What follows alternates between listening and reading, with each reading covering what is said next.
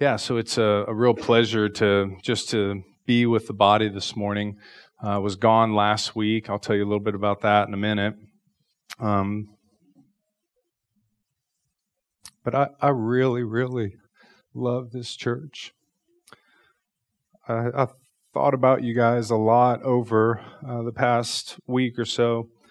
Um, I love being here. As I started preparing Uh, for the talk this morning, I just, I don't know, the Spirit just was bringing all these faces to my mind and and thinking about uh, what God has done in this body over the past thirteen or fourteen years. And uh, and I just have a deep, deep love for this church. And I also have a deep love for the, the Big C church, the church as a whole, God's people. And I think about, you know, again, like I prayed, all the conflict and the different things that are going on and just how it must break uh, the Father's heart to see His children uh, act the way they do sometimes, a lot of times. Uh, I love God. I love Jesus. I love the gospel. I, I really, really love His people.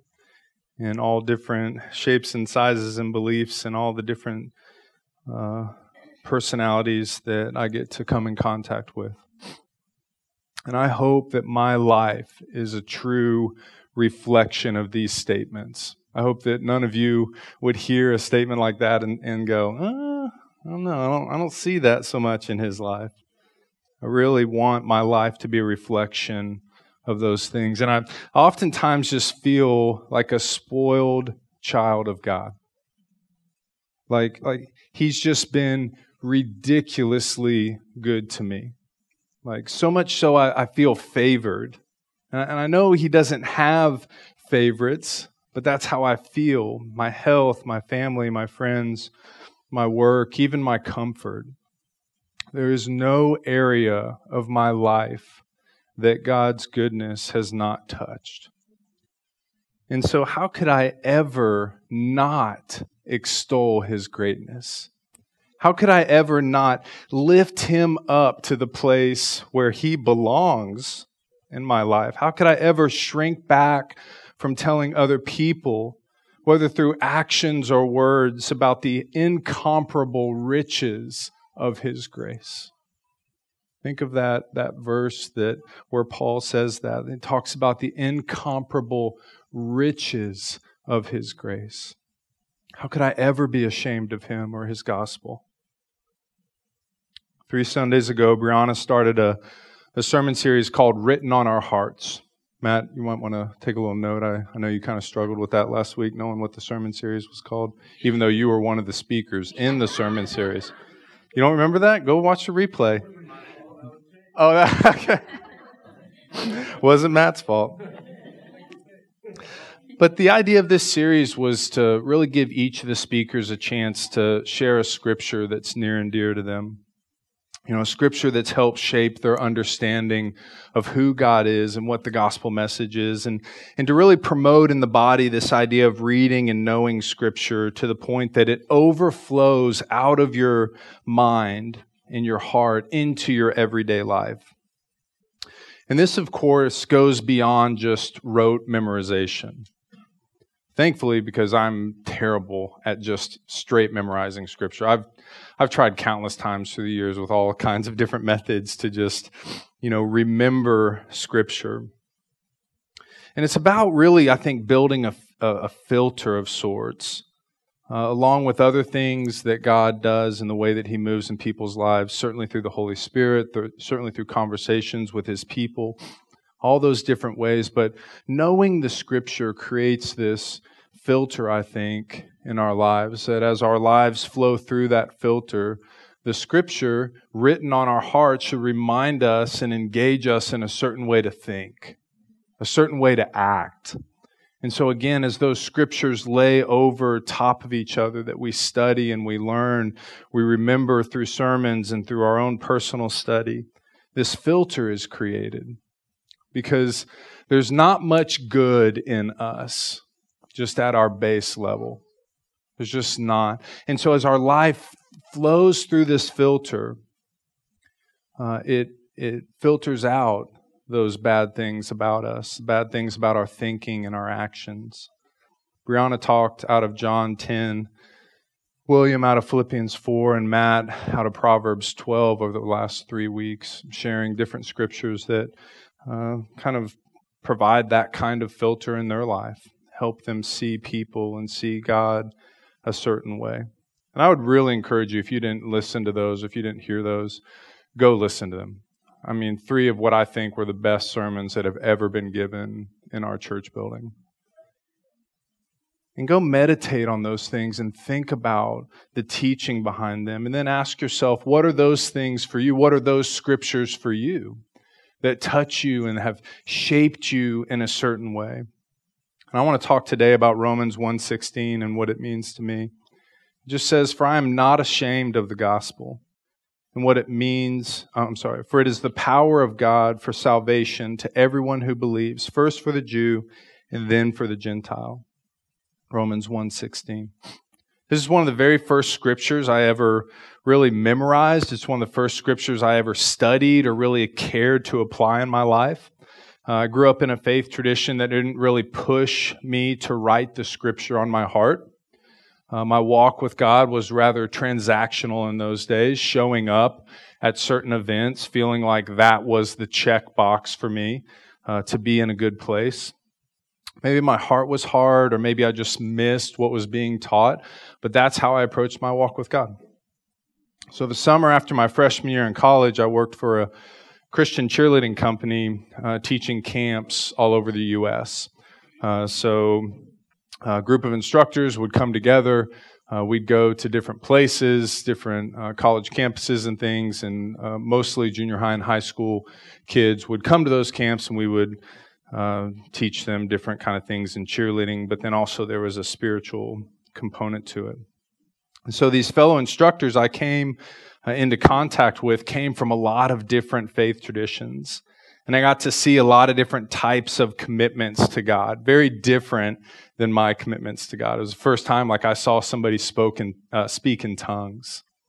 And just remember kind of thinking through that and, and um, you know, wondering about that and, and how God works in those situations. And it pushed me in a way that I had really never been pushed before. I remember seeing at these camps the Holy Spirit move in a powerful way. Like it was outside of a transaction and into a relationship. And watching people connect at a heart level with who God was. And it was completely different than the Sunday morning clock that I punched uh, up until that point in my life. In Philippians four thirteen and Romans one sixteen were two scriptures that were really written on my heart that summer. It was my first like Christian t-shirt was like Philippians four thirteen. I can do all things, you know, through Christ. This really loud, obnoxious colors. I wore it around, you know, very proudly. It was very different for me. But I would even call both of those scriptures sparks that really turned into flames in my life. Flames that, that have fueled my walk with God. And you'll notice in sixteen there that he starts with four. And whenever a sentence starts like that, you have to ask, what is the for there for? Anybody? No? Okay. Um, that's my attempt at humor today. you, you probably can't see it, but I even put a smiley face after that in my notes.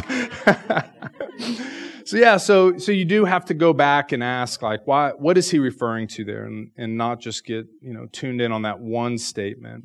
So if you go back to fourteen, I'll start in fourteen. He says, I am obligated both to Greeks and non-Greeks, both to the wise and the foolish.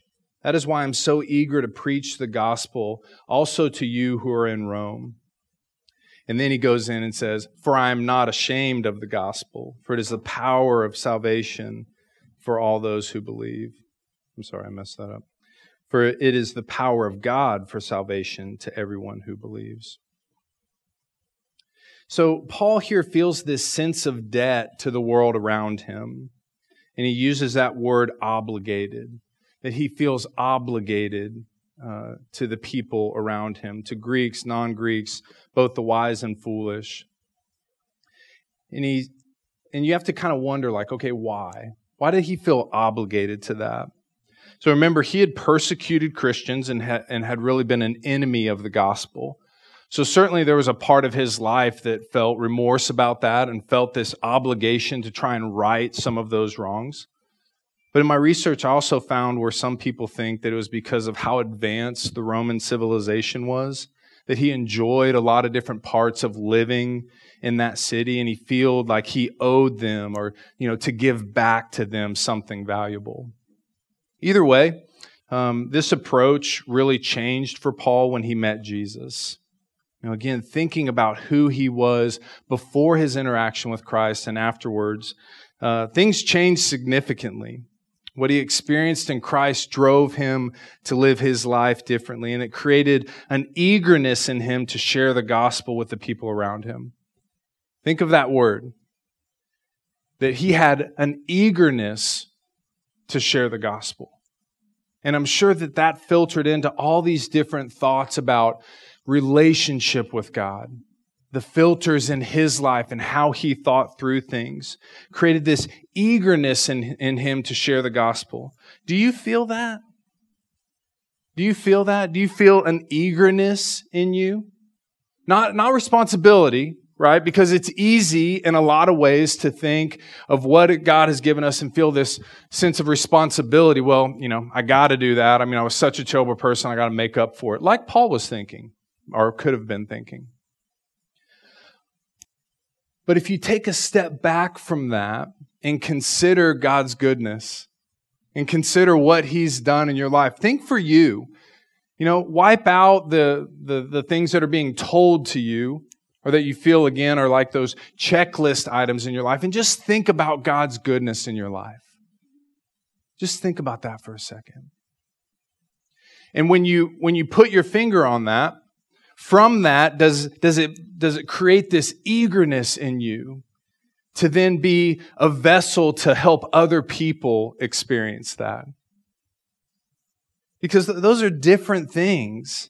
You know, for many of us, our, we view our walk with God as a burden. Think about that. How sad is that? That we we look at our walk with God and we think, well, we have to do this, or we must do that. And, and I would just tell you that if you view your walk with God like that, you're missing something. You're missing the fullness of what it means to have life through Christ and have life to the fullest.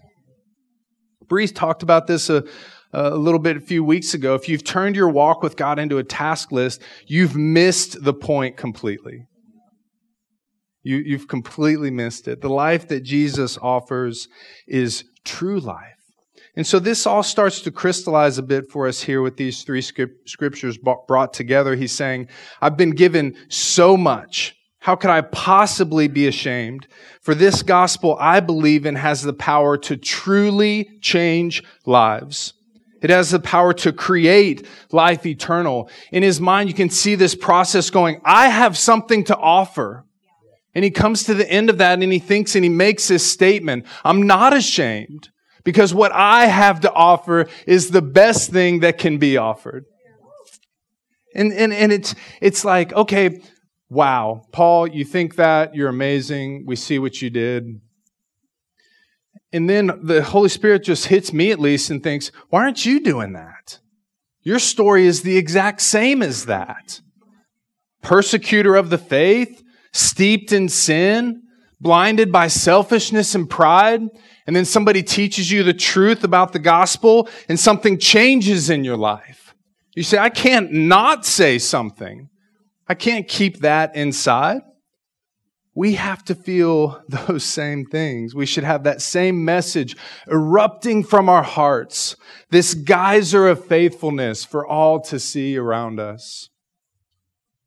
I spent a few days uh, this past week snowmobiling across Yellowstone. Yes, one day it was negative fifteen, um, but we uh, we went on on through on our snowmobiles. Uh, we covered about two hundred fifty miles, so we got to see a lot of different things in the park. And so this came about, one of our cousins um, who, as I was growing up with, uh, cared enough about me to take me and and do different things when I was visiting my grandmother in North Carolina, uh, gave Cole, this trip as a graduation present. And uh, I got to tag along and, and be a part of that. And so, of course, we stopped by Old Faithful. It was our last day in the park. We got to watch it erupt, and it did not disappoint.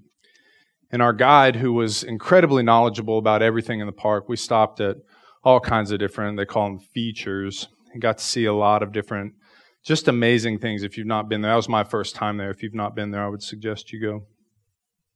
You can really see some of the wonders of God's creation in the park there. But with Old Faithful there, I'm going to butcher this, but I'll get it close enough where I think you can follow me and make my point. But there's chambers below the opening of Old Faithful that, that basically fill with water. And in the heat, and then you add in the heat from the earth. And after a certain period of time, the pressure builds, and this is what causes the eruption. And so I, up until this past week, always thought that Old Faithful erupted every sixty minutes. I don't know why I thought that. Uh, sure, it was that maybe happened somewhere along the way, but uh, but it's not. They can guess within about ten minutes um, now when it's going to erupt. So we were standing there waiting for it to happen, and it did. And it was interesting to watch because uh, the opening is a little bit elevated from where the walkway is, and it erupted. And just a few minutes later, we were standing there talking after it had finished. And this water, you hear like a stream start to flow. And the water was trickling down from the eruption. And I asked our guide, I said, well, you know, where does that go? And she said, well, it filters back down into the ground. And then eventually the process starts over. So the groundwater then seeps in to the chamber. It's heated. Uh, water comes in from the top as well and keeps kind of a cap on it to a certain point where the pressure is greater than the cap, and the eruption happens. Process over and over again with people standing and watching. What, what if our lives held that same consistency and process? Our lives before Christ are just a shell, really, right? A chamber of emptiness, void of real life. You can think back to this. You can think back to this in your life. You know what I'm talking about. And then the living water that we're given in Jesus is heated by the fire of the Holy Spirit. And that pressure builds in our hearts and our minds as we experience the wonderful things that God has done for us.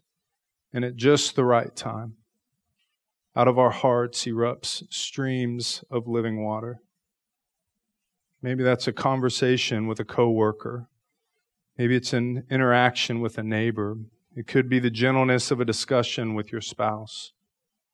Correcting bad views of God and His great love for His people with those around you, holding the hand of somebody who's mourning. We never know, we never truly know when God will cause this message to erupt from our hearts, but we know this. As we bear witness to His deep love for us and consider the depth of His grace, the pressure is building. I was talking to my sweet friend Azalee this morning, and not knowing about my illustration in my sermon, she told me uh, just about her feelings about God and day to day. And she literally used the term, I just feel bubbly. I feel bubbly, like it's just coming out. Like He's coming out. So I've had many times in my life since that summer to practice what Paul seemed so resolutely set on when he first spoke these words. And I have to admit, I've failed many, many times. You know, I, I, I ch- I've chosen the praise of men over the, the, praise of hez- uh, the praise of heaven countless times. I've often been that Pharisee that Jesus rebu- rebukes in John chapter twelve. Ultimately, in all these times that I was ashamed, it was about making myself look good or afraid of what other people thought about me. And it's always, always when I forget of God's goodness and faithfulness in my life that I find myself shrinking back. Anyone in here shrinking back? Are you ashamed? And if so, maybe it's just a matter of remembering God's goodness in your life. Remember all those things I talked about a second ago that I opened up with, so boldly proclaimed about how good God has been to me? When I truly remember those things is when I'm the most unashamed. What if just one person needs to observe your faithfulness? Just one person. Would it be worth it? I want to just remind you of the heart of God from Luke fifteen. Now the tax collectors and sinners were all gathering around to hear Jesus, but the Pharisees and the teachers of the law muttered, "This man welcomes sinners and eats with them." Then Jesus told them this parable. Suppose one of you has a hundred sheep and loses one of them. Doesn't he leave the ninety-nine in the open country and go after the lost sheep until he finds it? And when he finds it, he joyfully puts it on his shoulders and goes home. Then he calls all his friends and neighbors together and says, "Rejoice with me, I have found the lost sheep." I tell you that in the same way, there will be more rejoicing in heaven over one sinner who repents than over ninety-nine righteous persons who do not need to repent. Look at what he's doing here. Look at what he's saying. Everyone is important to God. All people, every one of us. And it brings into focus for us the need for us to have those eruptions of living water in our lives. Because you never know who God is working on or through or needs your uh, example to be shown. So don't you dare turn your nose up at people who don't look like you, or act like you, or wear your brand of politics, or align with your sexual preferences. Don't you dare say no for the people you come in contact with. You don't know how or where God is working. It may just be in the opportunity you have to be bold for Him that He brings the one in from the field. And that is your responsibility. And gosh, what are you saying to God when you distance yourself from people? Or, or anyone, really? Are you better than those you turn away from? Do you not need the deep grace of God in your life? Of course you do. So speak up. Let those forces we talked about earlier reach their fullness. Let people observe your faithfulness. Do not be ashamed. For it is the power of God for salvation that is working in you. Let people see that you are not ashamed. And know that you're not, or that you're going to mess up, but thank God that His plan does not depend on our goodness. So, in the end, the gospel is the basis of Paul's ability to not be ashamed. It's not his goodness. Not something he did or achieved or was, some way he thought, something along those lines. It was the gospel that was the basis of his ability to not be ashamed. First Timothy one fifteen, Paul says, "Here's a trustworthy saying that deserves full acceptance. Christ Jesus came into the world to save sinners, of whom I am the worst." It's like, what? I think it says something to us. I think it sets something for us in motion that we should consider. How's that possible? The worst of sinners is the one who can bring people to God? It is the power of God for salvation. It is based on His goodness. The gospel is what Paul can boast in, because it is the power of God that he's depending on. And it's the same power that we have access to today. I want to close out with just a few practicals, because uh, James gets really cranky when I don't give some pra- practicals at the end. He'll end up giving me negative uh, feedback about my sermon.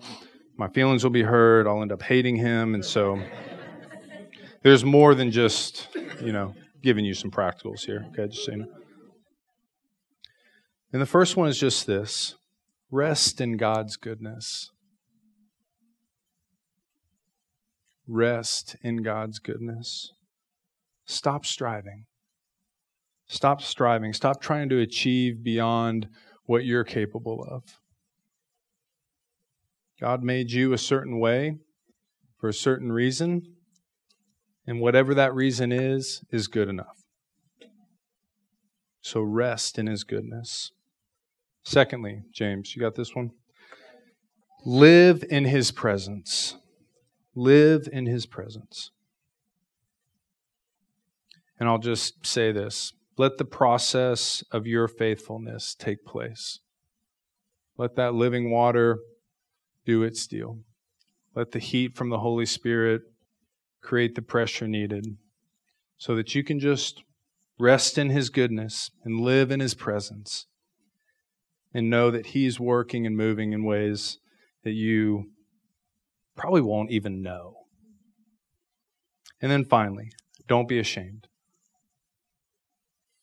Like Jesus, remember the joy set before you. Remember Hebrews twelve, where it says, it says, consider Jesus, for the joy set before Him, He endured the cross. For the joy set before Him, He endured the cross, scorning its shame. Scorning its shame. So we can look yet again back to Jesus and His example. So be ready to preach, be ready to serve, be ready to suffer, and know that ultimately it's all to God's glory. Amen? Let's pray. Uh, God, thank you. Thank you for your word. Uh, thank you for um, the living water that you've offered us to, uh, to just live and be the people you want us to be. Uh, let us rest on your promises, God. And trust that uh, uh, that you're moving and acting and working in a way that will bring you glory. I pray all this in Jesus' name. Amen. Amen. Thanks, guys.